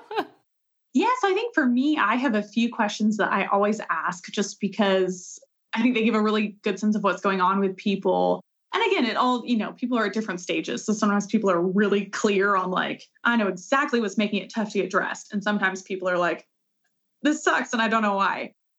But as best as i can i always try and just ask people straight up you know what's okay just what's the hardest part of the process? You know what is it? And i always like to ask people when we're getting started working together to tell me about their favorite thing in their wardrobe whether it's you know like the jeans I wear every day to maybe it's something you don't actually wear, but you're like, oh, you know, it's a sentimental thing or it's something someone gave me and I don't really wear it, but I really love it. Because I think that to me always gives such an interesting insight into what people have and why they love what they love. And, you know, that's honestly a question I ask just out of curiosity, just because I love hearing about it. I'm like, yes, like tell me about what you love. Because I think that's as just an important part of the process is like, hey, we're going to talk about a lot of hard stuff, but like, I also want to hear about the good stuff. You know, like, what do you have right now that makes you happy? Yeah, I think that's such a good question, though, because I think that it's really common in lots of different areas to focus on the things that aren't working, which obviously, yeah. like, that's fine too, right? Like, yeah. I don't go and talk to my therapist exclusively about the things that are great. You know what I mean? Like, it's it's great to yeah. talk about the things that aren't working, but I do think that it's easy to get stuck in that place and not to ask ourselves like this some version of this question of like what is working right? Like we don't have to totally reinvent the wheel. Like whether it's like a, you know, self care thing of like what activities like really do make you feel like nurtured and mm-hmm. good and safe or which outfit that when you put it on like do you feel like banging awesome right? And like and those kinds of things i think that there's a lot of power in like asking yourself that and then like building off of that well okay i know that this makes me feel good huh why whether it's an activity or a person or a you yeah, know sure. like a piece of clothing and to actually start to interrogate like why do I love what I love and then how can I sort of maybe create a formula out of that and replicate it a little bit. I don't know, that's just what I thought about when you were sharing that.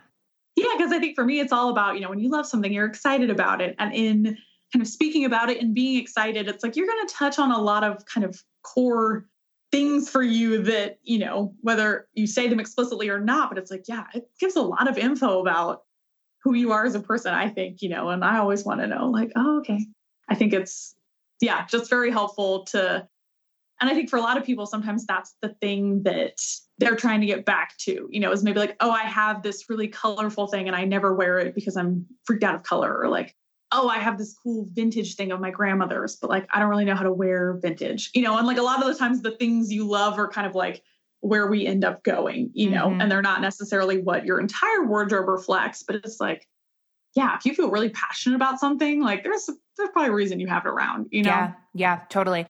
So yeah, I think that's a great question. This idea of like, what do you love? What is working? Are is there any other are there any other questions that you really like to ask people? I mean, I think for me, it's really important at the beginning. You know, and this is kind of a very general question, but when working with people to ask, you know, to kind of just take into account the fact that this can be a really difficult process. And I really I like to ask people, you know, if there's going to be stuff that is going to be difficult to talk about, if there are ways I can hold space for them, you know, and I think sometimes to kind of move beyond the actual clothes, clothes of like, hey, you're interested in finding tunic length sweaters, you know, in your size, and be like, hey, okay, we're about to embark on a process that sometimes can get, you know, depending on what service you're after, depending on where you are in your life, like it can be tough. And so, kind of having some time up front to just be like, hey, let's check in and be like, you know, is there something you're really nervous about? You know, are you really freaked out by the idea of having to maybe try stuff on? Are you scared to talk about sizing, stuff like that? Because to me, that stuff is so important to getting dressed, but it, you know, it kind of goes beyond clothing. So sometimes it's easy to feel like, oh, how is that relevant? She's just doing personal shopping for me. You know, why does she need to know like what part of the process feels so heavy for me? You know, like why do we need to dig in the why behind that? But it's like, yeah, because it's not just about you know, finding a sweater in your size. And to me, it's like if we don't kind of dig into that stuff, it's just kind of like a band aid, you know, like, okay, yeah. I got some new sweaters. I didn't really dig into like why I don't like everything that I have or like my fear of trying things on, you know. Mm-hmm. And so for me, it's very much like, okay, yeah, let's acknowledge just off the bat that this, and for some people, you know, it's not like some people, it is pretty straightforward. It's like, hey, I'm looking for some things in this size. And it's like, cool, no problem, you know. But I always like at least to give people the chance to kind of tell me what's going on and what aspect of the process feels really heavy because I think that's, you know, like, yeah, that's where I want to help you. You know, it's like what part of this is just weighing you down. Yeah. Because that's what we're going to work on, you know? Right. And to like acknowledge that that's fine and that you can still like end up with a great result anyway. Yeah, for sure. Yeah. Because, yeah, I think anything that to me, I just couldn't imagine not I just can't imagine getting kind of the end result that I would want to get with someone without asking kind of the deeper questions. You know, I'm like, oh, just you telling me you like bright colors, like that doesn't help, you know? Yeah. Even though like I know it does help in a way, but it's not the whole picture. it's not the whole picture. Yeah. And I think if we really want to get, you know, if you really want to get past some of this stuff for real, it's like, all right, yeah. We all know it's not always fun to dive into our own personal like darknesses, but the end result is so much more authentic, you know, like I promise you, it's going to be much better to kind of deal with that stuff up front than to be like, oh, you know, yeah, I have all these jeans in a smaller size that I keep around just in case one day it's like, ooh, we need to talk about why you have those jeans around, you know? Yeah. Right, right, right, right. Yeah. And once you start to dig in, yeah, totally. You might have some new jeans, then the old jeans are still there, you know, like taunting you. So it's like, eh. Yeah, no, totally. I love that. So pivoting a little bit, yeah. um, I I don't I'm trying to remember. I think it was something that you said on Instagram, but it might have been somewhere else through like the deep yeah. dive of your work. You said something that I thought was really interesting that I made a note of, and it was. Something about like having spent a period of time like letting yourself enjoy your comfort zone like this idea ah yeah. that i've been thinking about that a lot lately of i mean i talk about this a lot sort of the balance of grit and grace. Like of course there's a lot of value in you know doing new things doing scary things like pushing yourself to go to scotland or you know whatever or study something new. But this idea that like it doesn't always have to be about pushing yourself to do things that scare you and like intentionally like letting yourself enjoy your comfort zone. Can you talk about that a little bit? I thought that was so interesting. Yeah, for sure. That's been a concept I've been it's been interesting to see how that's kind of changed in my mind over the past few years because I think for probably most of my life I was one of those like you know life is outside of your comfort zone like push yourself. Ah, that's the way it is.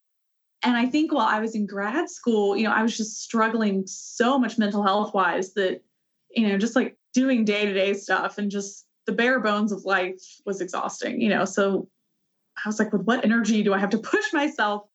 And I saw a quote, I think it was on Tumblr or something, and I don't remember who said it. I believe it was an author who was being interviewed, and he was talking about his comfort zone and he was kind of saying, he's like, you know, my comfort zone, like I've worked really hard to make my comfort zone. And people are always telling me I have to leave it. But like I worked really hard to make a space where I am comfortable. Why wouldn't I want to stay there? And I think at the time, you know, I read that at a time where that so resonated with me because I was like, yes, like I worked so hard just to feel okay. Why on earth would I jeopardize that, you know? And so for a while there, I was just like, comfort zone is key. Yes, like never push yourself, you know, blah, blah, blah. And so I was kind of the comfort zone princess. And I think as, you know, time has passed, I've gotten more help for my mental health, you know, more resources on medication, great support team. I think now I can really see how it's not like most things in life. It's not a black and white. It's not an all or nothing. It's not a you're always pushing yourself or you're always in your comfort zone. It's like for me, comfort zone is kind of like a tool, like we talked about earlier. It's like, okay, it's a thing I have in my toolkit of like, I know my, how to make myself feel good and comfortable and safe. And sometimes you need that, you know, and it's totally okay to go to that spot. But I've also seen how many cool things come from pushing myself and challenging myself. And I have to kind of remind myself that it can be scary, but there are really cool end results. And so for me, I know that I am very if I'm in one phase, it's not long before I'm in the other phase. So if I'm kind of feeling like a comfort zone phase, I just try and accept it. And I'm like, hey, that's okay because you know, you know, in a few days or in a week, you're going to feel a little antsy and you're going to want to do something that pushes yourself. And that's awesome. And then maybe I push myself and maybe I push myself too far and I say, okay, let's bring in some more of that comfort zone time. But I think, you know, like everything, it's a balance and it's uh acceptance of wherever I am at whatever point I am. Because if you try and, I don't know, there are some situations where you do just have to push yourself out of the comfort zone, regardless of whether or not you want to. But I think I know you'll come back around to a point where you want to, you know? So mm-hmm. it's okay if you don't want to right now. Yeah, no, I mean, I think there's so much just humanness basically in what you just said yeah. that this this idea that I think the comfort zone sort of gets demonized, right? Or that it's like it's yeah. said as like a well, you don't want to stay in your comfort zone or growth doesn't happen in your comfort zone. And sure, maybe that's true, but I love your idea of it being sort of cyclical and it comes around and not every season or every time is the right time to be pushing yourself to your limits, right? And yeah. to be able to recognize it's the same thing with like, oh, maybe this is not a great body image day, right? Like to have those tools of like, okay, I know what my comfort zone looks like. And to think of it as like nothing is forever. It's not comfort zone all the time. It's not pushing yourself yeah. to be uncomfortable and terrified and doing new things all the time. Like neither of those are sustainable. Like I think one leads to burnout and one leads to mm-hmm. boredom, right? So it's like being able to go back and forth between them. But I just really like your emphasis on it's awesome to be in your comfort zone sometimes, right? Like that, like you said, yeah. like we work hard for that to be able to find a comfortable place where you can be like at home in yourself, you know? And that's, I think, again, a lot easier said than done for a lot of folks. And so the fact that you have found something that feels comfortable, it's like, why would I not want to do that sometimes? Yeah, it's really tough. I think, yeah, we have this idea that like comfort zone is the default, but I think for a lot of us, it's not. Like, it's really hard to get to the comfort zone, you know? Yeah. Well, I mean, yeah, there's, I mean, there's so much stuff in there. I think about what just popped into my head is just how much trouble I have had in the past. And I know that I'm not alone. I've talked to lots of other friends, mm-hmm. particularly other female friends, of mm-hmm. like the ability to give yourself permission to rest or permission for yeah. pleasure, like to seek pleasure for the sake of pleasure, whatever that looks like. That these are things yeah. that we're actively taught not to do. And so it's like being able to do that if you can get to that point or when you can get to that point, that's also it's like not not to say like that it's rebellious to do so, but there is something in that to be like, no, I'm going to make myself comfortable, you know? Yeah. Yeah, I love that. For sure. So uh, we are towards the end of the year ish, and I'm always, as a planner, always interested in how people think about or approach that. Like, are you goal setter? Do you have any specific like dreams or intentions for 2019? Like, how do you think about that? I used to be a really big resolution person, and now I'm not so much anymore. I always love hearing people's thoughts on it as well because I feel like I get really good ideas. I know a lot of people who I follow in life, you know, a lot of people do like, okay, I'm going to pick a word for 2019. And I always think that's a really cool concept of like, hey, just have a word that you're really kind of shooting for. And for me, I think I always make like a very kind of freewheeling list of like stuff I want to do more of in the year. And I think I I really try and frame it in like a positive way because I think so much of my experience with like New Year and resolutions, you know, it's diet culture stuff. You know, so much of my background is like, this is the year I'm losing the weight, or it's January, you ate too much during the holidays. And so, so many of my kind of New Year's plans historically have been made out of, you know, they come from like a really mean to myself place. And so I've been trying, you know, however official or unofficial I get with my plans, I try and say, hey, whatever you're going to do, whether it's a list or a word or an actual resolution, like, you know, come from a positive place. You know, sometimes I, I think there was one year where I was getting really into cooking and I was like, okay, like I'm going to try and like cook like a new thing once a week, you know, because I was like, I love cooking and I want to do more of this, you know. And so it always just turns into kind of like a wish list of like stuff I want to do. And I've gotten to the point where I'm very relaxed about it. I'm like, if you do it, cool. If not, no big deal, you know? And so I think, again, as we kind of talked about previously, a lot of my New Year's plans is resisting the urge. I think, especially, it gets really tough in January. And I've heard from people with similar experiences that I think a lot of us feel this way. New Year's are really tough for those of us who struggle with body stuff because of the kind of cultural, like, you know, January is everyone joins a gym month, you know? And so I think for me, so much of the start of the year is like, hey, other people might be doing things, but I'm doing nothing because you know, don't do any of those things that are bad. You know, it's like, don't go join a gym out of some reason like to lose weight. If you want to join a gym because you want to move your body joyfully, awesome, you know, but it's kind of that same principle that I have to hold on to in other areas of my life of like, okay, you can do things if they're positive, but don't do negative things. You know, just do nothing. yeah. I, I, mean, I think that's really well said. And I also think, again, it's this idea of like widening the lens and like just interrogating things a little more because there's like nothing wrong with having like plans or goals or intentions or yeah. however loose you are or aren't with that.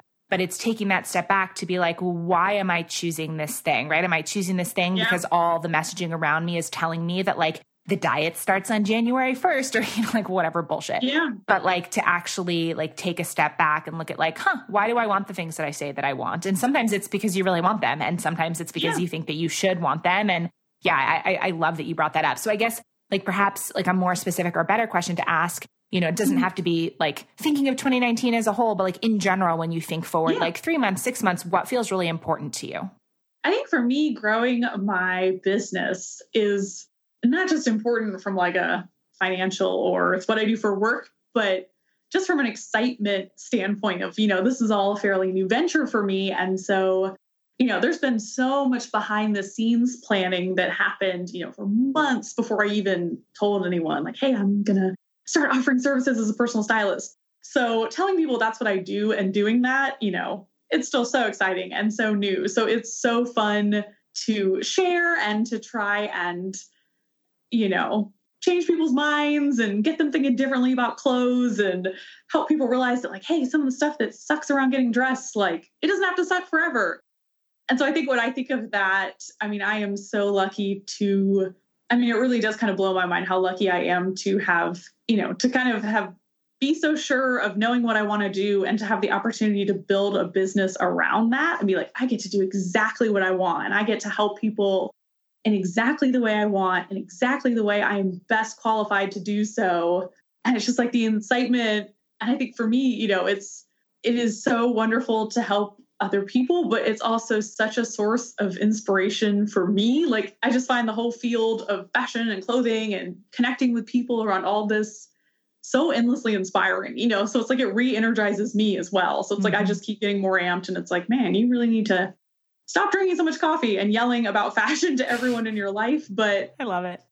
I think I just the more I do, kind of the deeper I get into this work, the more it affirms, like, yeah, like this is important and this is necessary, and like this is exactly where I'm meant to be, and you know, it's definitely been a fun, I'm sure anyone you've talked to in a similar boat, you know, anyone who's starting out on the entrepreneurial lifestyle, like it's a fun roller coaster, you know, it's been a wild ride. And I'm sure 2019 will continue to be, you know, I think there's going to be a lot of growth. I'm sure there'll be things that, you know, I have no idea how to do, but I think looking ahead for this coming year, I mean, that's the area I just feel so much excitement. You know, I feel kind of like the potential is endless and I just have a million ideas and I'm running a million miles an hour and that feels really good to just yeah. lean to that, you know, and just be like, all right, go. You have full permission to dream as big as you want around this, you know? Yeah, I, I, mean, I love that. And I think that that's such a good, encouraging, empowering message. I think that's a good place to start to wrap up. And how we end yeah. these episodes are with some community questions. So basically, the Patreon community, yeah. the folks who support the show and fund the show, um, every season put forward a handful of questions this season. It's nine of them that basically all eight guests this season are answering the same nine questions. If you're down to answer nine totally oh, random yeah. questions. Heck yeah, let's do it. All right. So the first question is about self acceptance. Can you yeah. share one thing that you've had to work to accept about yourself? I have had to work really hard to accept that I am like a super feeling intense person right off the bat in my relationships with people because not everyone's like that. And I think I often feel bad and slightly weird of like, oh, you share so much with people, like so fast, like you get so invested in relationships, like what's wrong with you, you know?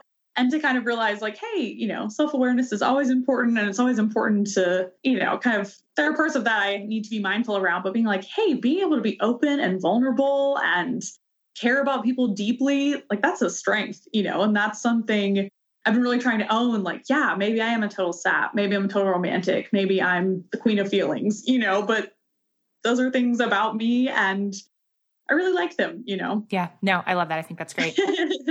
who's someone, maybe a blogger, podcaster, writer, maybe even someone that you just love on social media who's had an impact on your thinking this year? Like, who should we be following and listening to that you really like? Oh my goodness. I mean, I feel like we're really lucky to live in a moment where like I have so many answers to this. Yeah. Oh my goodness. I'm trying to think like which I feel like there's like people in the fashion sphere, there's like political people. Oh my goodness. Okay. Just anyone that you think like, yeah, they really impacted my thinking this year and I feel like grateful for that.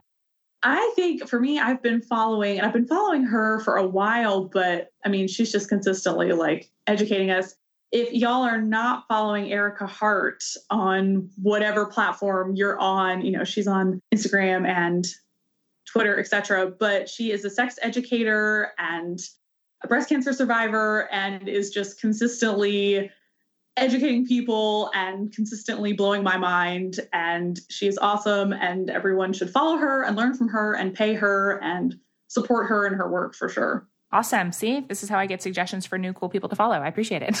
Ericka's so cool. And she always has like the coolest outfits as just like a sidebar. And I'm always like, like, I have a crush on your brain, but then also your style is amazing. oh God, it's amazing. Good. I'm excited to check her out. What's one place that you'd love to visit in the next year? Oh, dilemma of like somewhere I've been and want to go back or somewhere new. Mm, anything. I'm hoping and this is maybe kind of cheating because there's already like tentative plans for this. One of my best friends, her good friend from grad school, is going to be finishing up her PhD work in Paris. So I believe we are doing a visit to go see her. And I've been to Paris before, but I'm really excited to go back. Younger me is on trips I've been on was very anxious about travel. And so I wasn't always good at enjoying travel because I was so anxious. So I'm excited to go back to a city I've been to before, but as a slightly more chill adult, you know, like, okay, stop stressing so much about losing your passport or stuff like that. So yeah. I think whether that trip shakes out or not, I'm excited about that for sure. That's awesome. What's a current favorite self care activity? So I have been going recently to barre classes, which up until I started going to the studio I go to in Asheville, I was not super familiar with. I think the big franchise is Pure Barre, which a lot of people are familiar with. And this, the studio I go to is kind of an independent studio, but I always like, I really like physical activity, but I sometimes have a hard time with it in fitness classes or group environments just because I do never know, like, hey, you know, with all of my body stuff, like I've got to be really careful that I'm exercising for the right reasons, not the wrong reasons. And you kind of never know, am I going to walk into a space that's really body shamey or how's it going to go down? So it's definitely been an experiment, but the studio I've been going to is awesome. And it's been such a different type of physical activity that like I've never done anything training related before. So it's been really cool to be kind of noting changes in my body that have nothing to do with like gaining or losing weight and more like, hey, a few weeks ago I couldn't hold a plank very long, but now I can do one this long, you know, and that's so fun to have like a cool body thing that has nothing to do with how I look. You know, it's all about like a strength feeling thing. So I have been loving that because you walk out feeling like a huge badass of like, yeah, I'm like the buffest person ever, you know, I'm not. But that has been really fun and a really great experience as far as like positive exercise and movement experiences go for sure. Yeah. What's one thing that you're objectively pretty bad at, but that you love to do anyway? Oh, this is a good question because I'm one of those people that the second I'm bad at something, I quit it because I'd rather just quit than be bad. I play the mandolin and I am not a natural musician and I do it purely out of love. And I rarely play for anyone else. And I also sing while I do it in my apartment because I live alone. So it's great. No one can hear me. And it's just kind of a thing I do for me. And I will never feel a need to share it with anyone else. But because of that, it does not matter how out of key I am or how fast I am or how in tune my mandolin is. Sometimes it's kind of out of tune. It is a pure Virginia only activity. And I love it. I, I, mean, I love that just as a concept of doing something that's literally just for you, right? There's something oh, yeah. in that that feels awesome. Yeah. What's something that you've quit in your life that maybe felt really hard to quit at the time, but wound up being the right choice? I mean, this is a big one, but whew, y'all, best thing I ever did. Quit diet culture in whatever way you can. Officially deciding that I would never go back on a diet and I would never do that again. It was the scariest decision I've ever made because when you're in that mindset, it feels like, oh, like diets will fix what's working or what's not working. And so when you get rid of that as an option, it's like, oh my God, I have to like my body as is. Like, ugh. But while it's been the decision that came with the most work, it is without a doubt the best decision I've ever made. Yeah. And the most toxic habit I've dumped that, yeah, guys, my it. advice, drop it if you can. I know it's easier said than done, but yeah, get out of there. It's, yeah, it's great. So the next question is about books. Which two or three books, yeah. like any type of book, any genre at all, would you say have either had the biggest impact on you or that you find yourself recommending or rereading most often? Oh my goodness, this is such a good question. I am a huge book nerd. I love books. Yeah, same.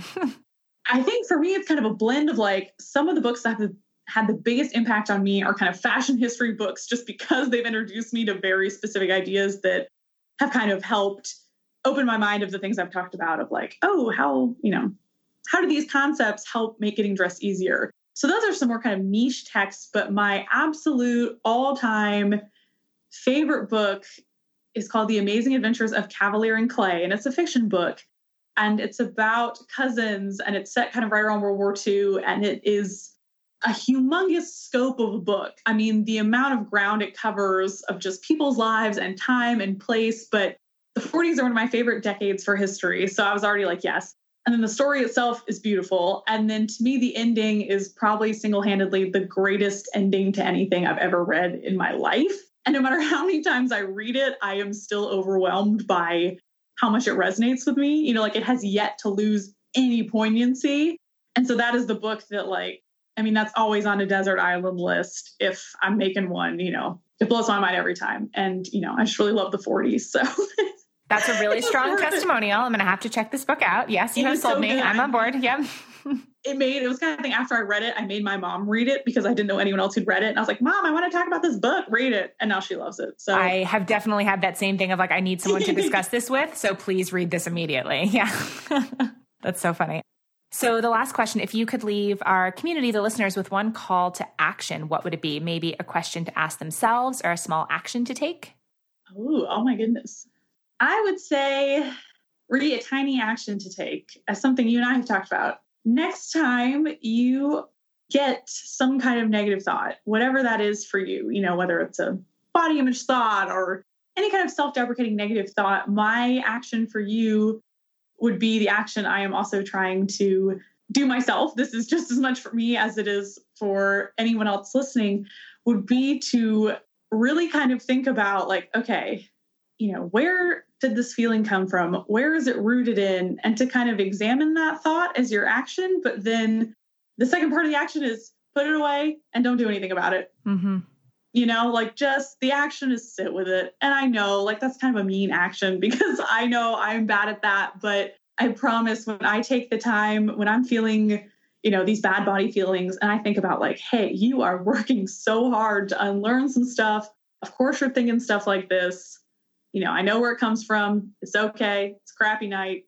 Don't go back on a diet. Like, it's not the most fun thing you'll ever do, but it really taking time to kind of examine that, but then making sure you're not acting on any kind of or making any decisions out of that negative place, I think is also really important. Yeah. Like, yeah. Like this idea of what we were talking about before, if it doesn't have to mean anything, you don't have to fix it, like just let things sort of be. Yeah. And I yeah. know I'm right there with y'all. Like it is easier said than done. It's not easy, but it is, I mean, it's it's the good work. You put in the work there. It's really important for yeah. sure. Yeah. I love it. So what's the best place for people to find you and say hi online? Do you have a favorite way to connect with new folks? I think my favorite way just for like general chatting, I always joke that my Instagram is like just like an old clothes party. And I love it like I mean this this is not an exaggeration. I'm like, you know, if y'all know me in real life, I'm like if you come over to my house and you throw rocks at my window at 4 a.m. and are like, Virginia, I want to talk about the 1940s. It's like, yeah, I'm awake. Like, let's do this. so I'm always down to talk about all sorts of things, but especially old clothes. So at pretty much everywhere, my handle is just my name. So at Instagram, I'm Virginia C. Knight. And so that's probably the best place if you want to find me to just like hang out and chat. My website is virginiacknight.com and that has all the you know much more info about my background about how you can work with me. I've got a lot of resources there for people. I've got quizzes and workbooks and a bunch of free like fashion guides. So the website is full of fun stuff but you know, it's a little more formal of like, you know, you got to go through like a contact form to find me. So if you just want to slide in my DMs and be like, hey, I love the 40s too, yeah. come find me on Instagram. hey, girl, let's talk about the 40s. Yeah, that's amazing. This is all just a plug to get people to talk about the 40s. Like, huh? Yep, yep. I, totally. I'm sure someone's going to pick up what you have just thrown down. No, I will put links to all of that in the show notes. Virginia, thank you so much. Thank you so much. This was so much fun.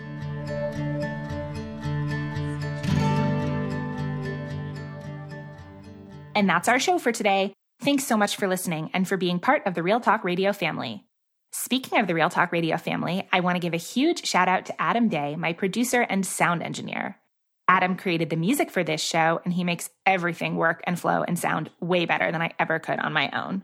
You can find him and his music and his sound editing work at adamday.net. And as I said way back at the top of the episode, this is a 100% listener supported show. The show is made possible by awesome people like Alison. Hi, Alison. Hi, Nicole. You ready to answer? Excited. Yeah, five random questions. I am ready to roll. All right, my favorite question first. What are you totally obsessed with right now? Ooh, I feel like I am totally obsessed with community and leadership and learning how those two topics intersect with one another and just growing that skill in myself. I love that. I've been thinking a lot on the community aspect, specifically of like how to create really wonderful, warm, like inclusive, transformative spaces for people, right? Like essentially like how to be a hostess. I mean, that's kind of a throwaway word, but it's something that I've always felt really good at and been interested in. And now with like more live events and retreats and stuff, I'm interested in what other people do to it create intentionally warm spaces. Mm, yeah, I totally resonate with that. Just creating a space where it has the intimacy of like a slumber party or, a, you know, you're gathered around a campfire. Like, I just love the idea of people feeling safe and creating incredible connections. Mm-hmm. Yeah, I feel the same way. So, when you were young, what did you want to be when you grew up? This is funny because I feel like it sort of intersects with what I'm doing now, but I wanted to be an author. So um, I've been blogging and building websites since I was 13. So I feel like, in a way, that's how I've correlated the author dream into the online space. That's fun. I like that. I like seeing like what you wanted to do and then sort of what it like mutates into. yeah. What's been something that was a tough lesson you had to learn the hard way? Mm. I would have to say when I moved out to San Diego seven years ago, I this was actually my third time moving out there from the East Coast. And for this particular move seven years ago, I moved with nothing really saved, no job lined up, pretty much no idea, which partially made it really fun and impulsive, but also came with its hardships and challenges. So I guess you could say I learned that I should maybe prepare better, but at the same time, it was one of the most incredible experiences. And just having to do the hard thing and struggle is actually now like one of the best things I feel like I've ever done. Mm. Isn't that uh, always the way that something that was really hard at the time winds up sometimes being the thing you're the most proud of? Absolutely. Yeah, it's incredible. What's something that you'd love to get better at in the next year? I would love to get better at public speaking and dancing. I've actually had a curiosity for burlesque. So I'd love to like maybe tap into that. Um, and I'd love to just like step out of my comfort zone more. So anything that I would shy away from, whether it's, you know, indoor rock climbing or doing a speaking engagement. I really just want to put myself out there fearlessly. Mm, I love that. Or with lots of fear, but doing it anyway. yeah. Exactly. uh, last question What's one thing that you wish people were more open and honest about? That's a powerful one. I feel like I feel like people are becoming more honest about their struggles and their failures, but I would love to see that just be even more out in the open.